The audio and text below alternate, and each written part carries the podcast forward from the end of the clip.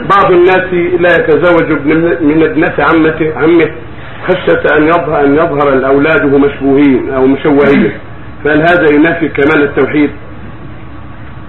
كثير من العلم بينوا هذه الأمور وأن ينبغي للإنسان يختار للطفه الزوجة المناسبة حتى قال بعض الفقهاء أن الأفضل يتزوج أجنبية لا بنت عمه وهذا غلط. لا لا أصل لهذا سواء بنت عمه ولا بنت عمه بنت خاله ولا بنت خاله لا يتزوج بنات عمه عليه الصلاة والسلام.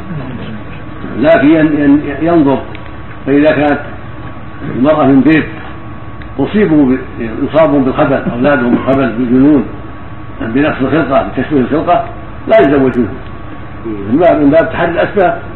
يعني الوراثة يكون هناك أدواء وأمراض تكون وراثة بإذن الله. توجد في الولد وولد الولد وولد الولد وولد البنت وراثة. فإذا كان هذه أسرة معروفة بأن يوجد فيهم بالوراثة أمراض شينة في الأولاد يتجنبوا وإذا كانت أسرة ما فيها شيء يتزوج منها هذه أمور معروفة بالتوارث تقع ولهذا يوصل العلماء والأطباء. في ملاحظة هذه الأمور. نعم.